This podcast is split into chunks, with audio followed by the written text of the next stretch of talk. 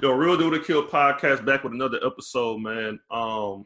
Before we start, I just want everybody right now to subscribe on iTunes, Spotify, Google Play, YouTube, and please write a review because I always get people try to hit me up on comments or text my phone and call me about an episode they heard. No, I want you to write the review. But if you're gonna call me, write the review first. But I'm gonna get that out the way. Special guest here, Jonathan Martin, Fox 26 News anchor. I do want to say, man, I appreciate your Instagram post, dog. You've been in the gym. I've been trying, man. You're inspiring me, dude. You're inspiring me. I ain't gonna lie. I've been working out since this quarantine happened, and I do want to ask you, how have you been throughout this whole quarantine? Man, I've been good overall. You know, it's been tough on everybody, but as far as like staying healthy and staying active, I knew when COVID hit, I said, man, I can either fall back or I can propel myself to do more.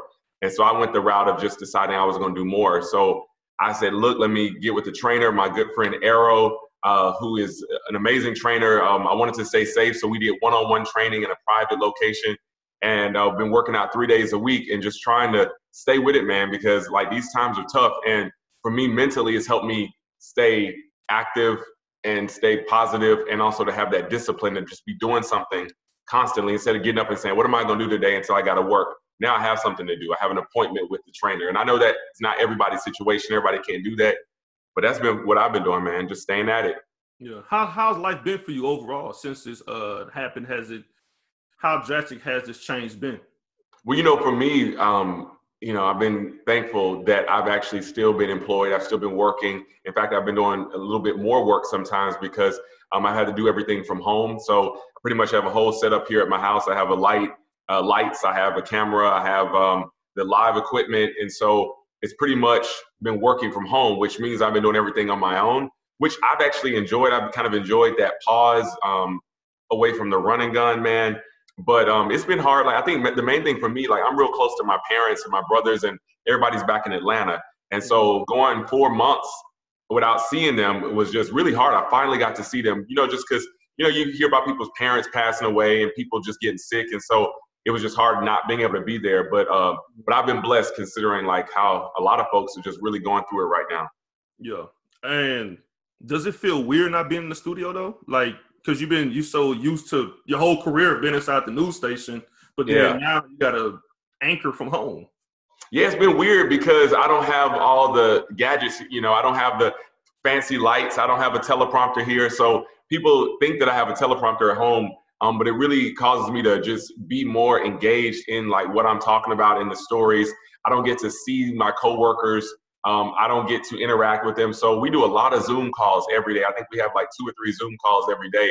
But personally for me, a lot of my coworkers don't like working from home, but I'm loving it, man. I'm just the kind of chill person. I don't need a lot of people. I don't need a lot of stuff.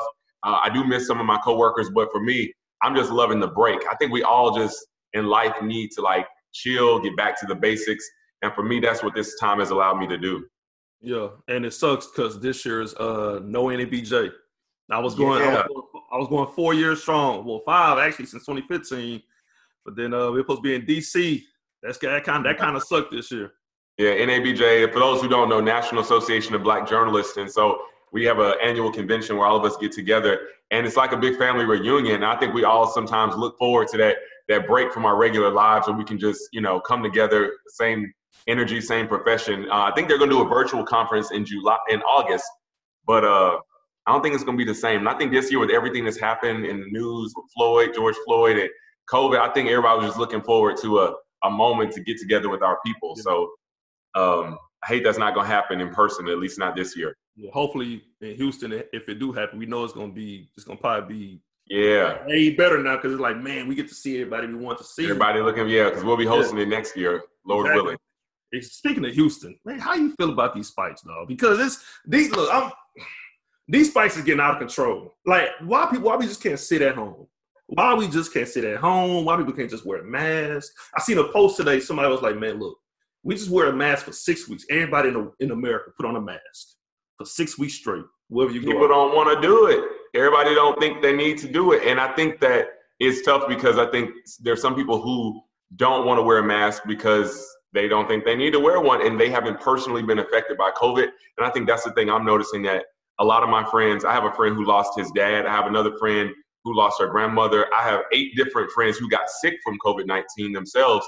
So until it kind of hits you personally, I don't think everybody feels the impact and the seriousness of it. Yeah. And that's so right. And it's like you have 3 different types of people. You have one like us that's like, look, we're going to stay away. We're going to work from home. We're going to grow our hair out, quarantine, find different hobbies around our lives. We know this is real. You got another section of people that's like, I don't know nobody that has it, so I'm going to still live my life. But then I'm going to take it serious when it hits home.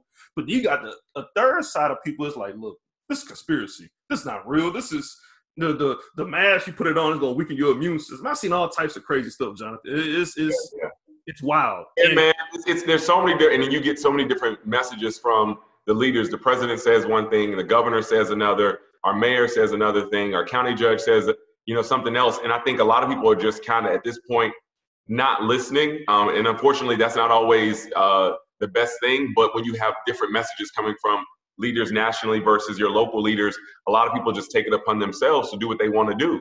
And that's not always the right thing. Yeah. So. For people that subscribe to the podcast that don't live in Texas, just talk about the conversations you had overall with our governor and how what his stance is right now. And so it's interesting because, we're in Houston, and obviously, the biggest city here in Texas, but our governor in Austin, he represents the state of Texas. And of course, there's been a little bit of pushback overall because the mayor here in Houston wants to pretty much go on a 2-week pause and say, look, let's shut the city down. Let's chill out. Let's quarantine. But the governor does not want to do that. He wants to, keep the businesses open. He just tells people to wear their mask. At first, he said we didn't need a mask mandate. And then he came back later and said, OK, we are having a mask mandate. So I think there's just a lot of different messages. And so the governor is saying, yeah, it's bad, but we need to make sure we protect people's jobs. And the mayor's saying, let's protect jobs, but let's look at people's lives first. And so, man, it's been crazy because everybody just, even the governor has gotten some pushback from his own Republican Party members because a lot of people don't feel like he's necessarily handled this thing greatly. But again, that's politics. That's not my job to decide. Yeah. But it is what it is. It is crazy because it's now for the first time we have something that's the unknown. And for the higher up people, money can't get people out this situation. People starting to feel a lot of pressure. It's like, look, it's unknown. We don't know what it is. You could be going to a store. The next person next to you might have it. You just don't know, and it's put a lot of people in a bind situation. It's like, do I want to open it? Do I want to close it? It's a lot of confusion. Yeah, and then you think about I'm good, I'm healthy. I don't have any underlying conditions, but at the end of the day, do I carry it to somebody who might? Do I take it home to mom, dad, grandmother who might not be able to handle it if they get sick? So I think those are questions that a lot of people have. It's just really about how much do I think about myself versus thinking about other people. And a lot of times, to be honest, as Americans, we are a little selfish. I've traveled the world and I see how a lot of other countries operate. And it's just like a group project. Sometimes, you get people who don't want to do their part. And there's sometimes everybody does want to work together. And I think as Americans, we're the kind of we don't want to do the group project together, as people like to say. We like to just kind of look out for our own self. Yeah, and it's kind of crazy because I think in history, because me personally, I became the type of conspiracy theorist when you got to connect dots and make sense, right? Because you look at America and its history, it started off with not believing the media back to 50, 60 years ago. The JFK situation, the Roswell, all the stuff, 9/11, Hurricane Katrina. It's just a lot of things that people question in the media. So it's like, nah, we ain't going to believe what you say all the time. Oh, you think the numbers is 100,000? Well, I don't think it's that. So people have to second guess because it's like almost instilled in people's brain because of the history of the media sometimes exaggerating something or not telling us the whole truth. That's why you see our numbers still going up, people not wearing masks. But you look at Italy and these other countries, they almost back to regular scheduled programming. because they took it serious from jump. Yeah, they really did. We didn't, man. Yeah, it's been tough. It's been tough to really just watch it, and I think it's just it's hard because you don't know from day to day what's going to happen. You know, it's not getting better per se. I mean, there's numbers showing that we're kind of going in the right direction, but at least here in Texas, it's still kind of too early to say we've kind of, as they say, flattened the curve. So last clip before I shift gears, your personal opinion, when do you think everything will be back to somewhat normal? Not completely all the way, but like when do you think it's going to just slow down and decrease in Texas? And I think in Texas, based on what I'm hearing from the experts, I'm not an expert, but I think that it'll probably be sometime like early fall, end of the summer, going into early fall, when we might really say, okay, we flatten the curve. We can start sort of getting back to normal. I mean, you kind of are seeing New York, they're on their phase 4. They're getting back to normal somewhat. A lot of other cities and states are like in that final phase of getting kind of back to normal. The virus is still there, but it's not necessarily affecting everyday life as much. You're not hearing about 10, 12 people dying every day like you're hearing about in Houston. So I'm hopeful that it will be late summer, early fall. I think you're still gonna have a lot of people who aren't comfortable sending their kids back to school, who aren't comfortable sending their, kids to different camps and stuff yet, but we'll see. Right. And I want to shift gears to what's been going on as well. Within this pandemic is the Black Lives Matter movement and the George Floyd, this in our city. I know you was, covering it pretty heavy. What was your reaction to the, everything that's been happening throughout the last few months with the Black Lives Matter, started way back in when it happened with George Floyd leading up to now? Yeah, man. It's, it's been really tough. It's been really heavy. And for me as a journalist, as sometimes, we're often taught, we're taught in school as journalists to, learn to look at the story and be impartial and not put our opinion in it. But it really is hard to separate something like this when it does affect you as a person. I tell people all the time, I'm a journalist, but I'm also a Black man first. And I have to remember that. And so covering these stories, it's been painful, but I also think it's opened up a lot of opportunities to say things that maybe you felt that you never felt like you had the audacity or maybe you never felt like you had the, right to say. And now I'm finally finding myself like, I can say that because that's true. And that's how I feel. And racism, there's no, one right side versus, there's a right side versus wrong side. There's not like this is a matter of politics. And so it's been tough. And I mean, there's days where I'm like, I need a break. I don't want to turn on the TV. I don't want to talk about race. There's days like, I want to talk about this. I want to call some friends up and get their opinion because it's like everywhere. So I don't know. Have you ever encountered any experiences yourself personally with race? With racism? Yeah. Oh, yeah, man. Several of them. And, I talked about one of them recently on another podcast, in college. When I got to Auburn University and I moved in, and my roommate who on the phone when we were about to move in thought I was a white guy. When he got there, he realized I was a Black dude and he moved out like a day later. So that was racism. I've dealt with some racism in the workplace, not at Fox 26, but in some previous jobs. Just some things, mainly as they say, those microaggressions where people say, oh, you're well-spoken, or they, you've been followed around in a grocery store or high-end store based on the way you look or how you're dressed. Just kind of those microaggressions are people just sort of assuming things about you based on the color of your skin or feeling like you can't do the job or being passed over for an opportunity because there already was a Black person in the space. But, yeah, man, it's been a lot.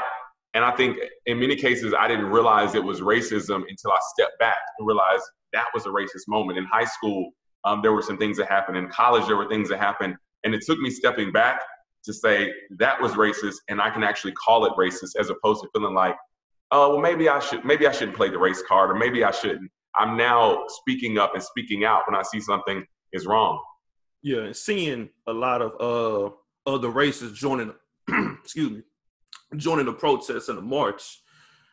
Do you feel like a change is going to come? Because you have streets painting the BLM on the streets, Black Lives Matter. You're seeing whites joining, you're seeing all races joining the march, and it's not stopping. It's still, even though the media, CNNs of the world, the Fox News, not covering it all the way, there's still protests and marches going on every day. We seen Trader Truth and Kenny Stills get in handcuffs in Kentucky, but eventually got, they back out free. Yeah. Do you really feel a person like a change is finally coming after all these years? I feel like, you know what? It's hard to say that a change is coming, but I do feel like people are waking up. I feel like people are no longer feeling like they can get away with certain things that they used to could get away with. I think people are becoming more aware of some of their behavior, things that they have been doing. Like I said, those microaggressions, those sort of snide comments, things that they did in the past. I mean, every company, like every major company, everyone's having to look at themselves and say, wow, like we've allowed this for so long, we no longer can accept this. And I really just applaud this generation, this like current younger generation, if you will, that's under me and this really saying, nah, we're not waiting for y'all to, have a board meeting to do this. We're not waiting for a petition. We are showing up on your doorstep. We are demanding change. And it's interesting how changes happen so quickly. Companies are changing their names and branding and putting black people on their boards, all because of people demanding change immediately, not waiting. And I think that's what's been so, that's what I'm seeing now is that people are no longer like waiting for stuff. They're like, nah, change it now or we're coming after you. And that's just been like inspiring, like just the relentless nature of this young generation, black, white, everybody coming together. Yeah. And people, I seen some people get frustrated and mad when some people was looting, but I don't think people understand when it comes to protests, looting is part of protesting. That's been going on for years. People are frustrated. People are mad. I'm not condoning stealing or nothing, but when it comes to a situation, people are upset. Mm-hmm. People are upset. I think you have to, it's interesting because I think there's certain people who are what they call agitators who come in, and there might be, a lot of like in Atlanta, my hometown, that happened. There was, a lot of really organized, somewhat peaceful protests. And then you had a group of people who came and decided we're going to set fires, we're going to start looting. And they kind of were taking away the sort of message or the sort of theme of what the organized protesters were trying to do. But one thing I tell people is that you can't tell people how to protest. You can't tell people how to be mad.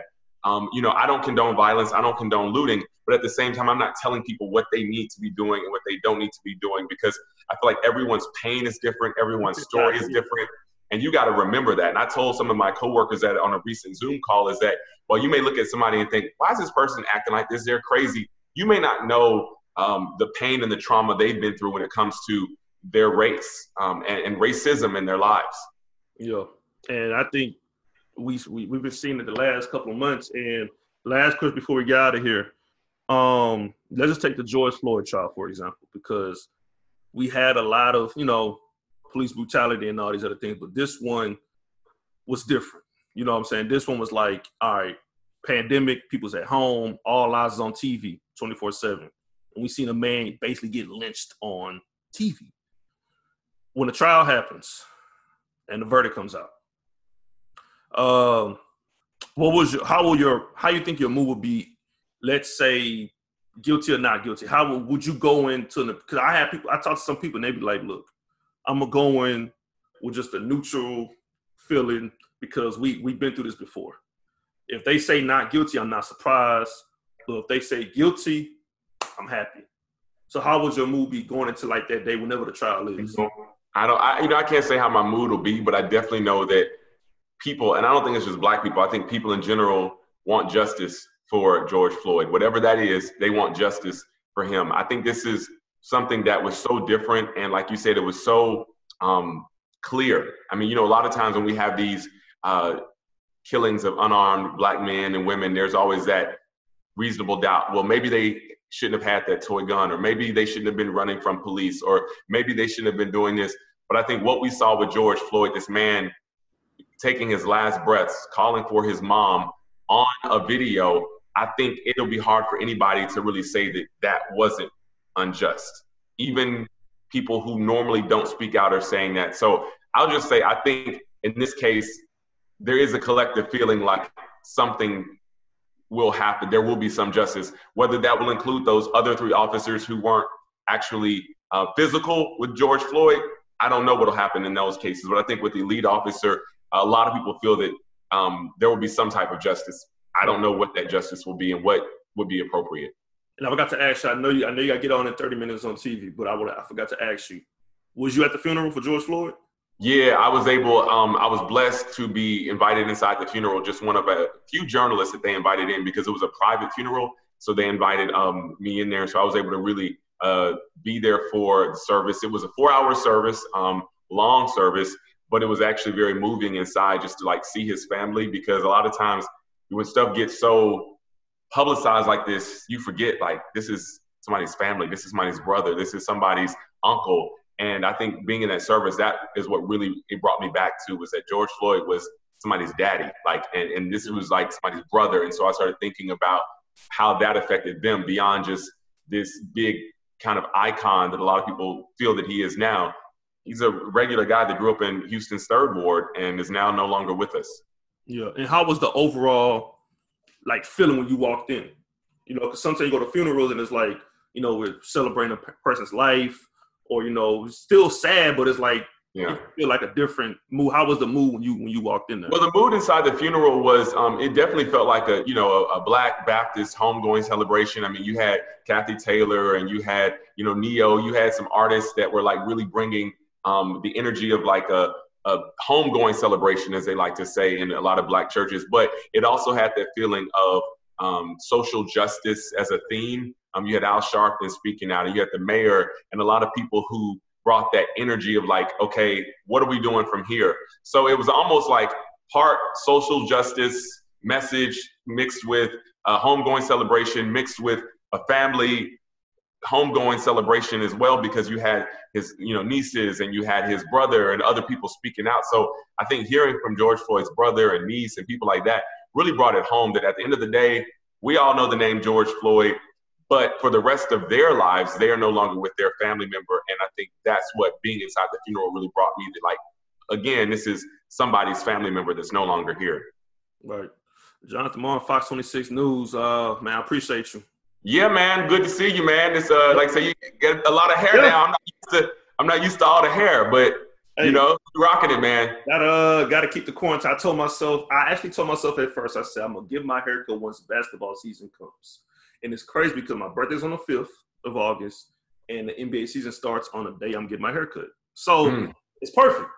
I'm good. Let me ask you a question before, because since you know I'm a journalist, I ask a question. What are your thoughts on sports starting back in the way that they are? Do you think you know, we're doing stuff too soon? Do you think that these protocols are in place? Do you think the NFL is doing what they need to do, or you think we just? I know it's different from NBA to NFL, but yeah. So I think just sports overall, it's not a need at the moment, but money's on the line for a lot of these players too. You know, a lot for these people's salaries for the future. It's gonna be weird watching games with no fans. I was just watching the Astros and Royals just now exhibition. And the Astros is killing the Royals right now, 10-3. But it looked weird when they hit a home run because there's nobody catching the ball in the crowd. Mm-hmm. You know, it's going to be weird watching NBA. You're in the bubble. And the NBA is doing it right. They ain't got no players positive so far, so they're doing it good, even though they're in Florida. The NFL, that's the sport that's like, all right, you're going to have 50 to 60 players on each team, plus coaching staff. So we're talking 100 members per team. You can't do no bubble. So if you travel, the players is like, we need a plan. So overall, I just think sports will be, it's a relief for us right now. We do want to watch it, but I think they still got to keep the momentum going with the Black Lives Matter. They still got to keep the foot on their neck, you know, keep the foot on their ass and keep the message alive. That's my whole thing. If they do it, I'm good. Yeah, we'll see. Let's hope nobody gets sick. I think that we don't need that, you know. Oh, not at all. Because right so far, 93 players of the NFL has been tested positive. Yeah, and it's a lot, but we gotta remember too, 32 teams, 50 to 90 players to start off camp. So we're talking 4,000 to 5,000 people out of 93. I mean, not a good math position, but I know what you mean. Yeah. In the grand scheme of things, it could be a lot worse. So yeah, I'm just curious. Yeah. Yeah, you gonna be watching sports this year?